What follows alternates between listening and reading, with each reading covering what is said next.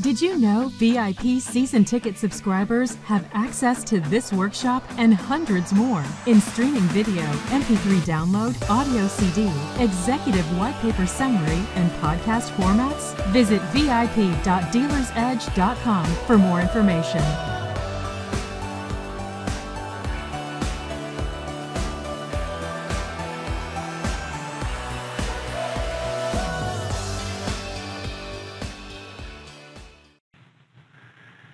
Two key elements for generating profits in the parts department are having the right inventory in stock and pricing that inventory properly.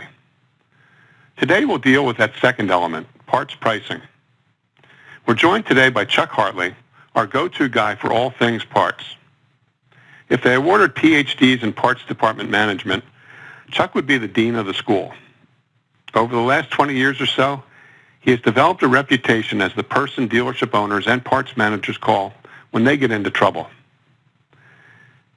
As we'll look at parts pricing strategies for all types of parts sales, in-shop, over-the-counter, wholesale, Chuck will describe his experience with ideas like the effective testing of new escalators and matrix pricing formulas. And we hope to lead today's program with a set of new principles to guide and reshape your parts pricing formulas to maximize competitive advantage and bottom line profits. Chuck will see, tell us what he sees going on in dealerships today and what he is advising his clients to do. Chuck Hartle is president of Parts Edge, an advisory firm that specializes in helping auto retailers maximize results from the parts department. And I'm Mike Bowers with DealersEdge. So I said quite a mouthful in the last few slides. And that brings me to the real summation of this whole thing. The new reality. Manufacturers don't want the parts back anymore. Let me say that one more time. Manufacturers don't want the parts back anymore.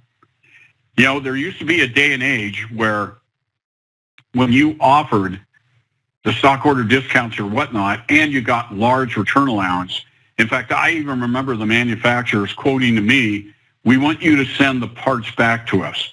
And one of the fears at the manufacturer level over two decades ago was the fact that if they didn't take these parts back, it could create a secondary market and you could have people coming in and offering OE products at substantially lower uh, profits, thus hurting the dealer and the manufacturer.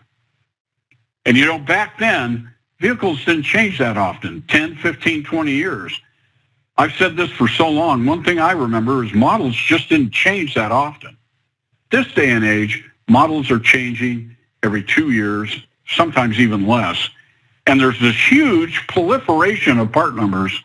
The manufacturers aren't too worried about that. But let me drill this home. And I've said this before, and I'm going to say it again because it really drives this point home about the manufacturers not wanting parts back. About 10 years ago, I had the opportunity to sit down in a meeting with a manufacturer, and they had their supply chain propeller heads in the room. And they were working on a new program, and they were cutting return allowance in half. That was their proposed program that they were working into this whole new process. And as we sat and listened to these supply chain propeller heads, and believe you me, at the manufacturer level, remember a part number is a source. We may have 10 parts in one source, but each part number at the manufacturer level is supplied by a vendor, and it's controlled that way. These supply chain experts stated that for every dollar you, the dealer, send back to the manufacturer, it costs them $2 to put it back on their shelf. Think about that. Every dollar you send back, it costs them two bucks to put it on their shelf. Now this was 10 years ago. Probably even gone up a little bit more since then with labor costs, transportation fees, whatnot. When you really sit and get your arms around that, now think like the manufacturer thinks. What does it cost you at the dealership to put parts on your shelf or take them back from your wholesale and retail customers. I would tend to say we're probably pretty close to a buck 50 to a buck 75 for every dollar you take back. Hence one of the reasons why we see growing obsolete inventories and no avenue to get rid of them. So what we need to do here is we need to have a new dealership strategy. It's that simple. And we got to think like that gas station again.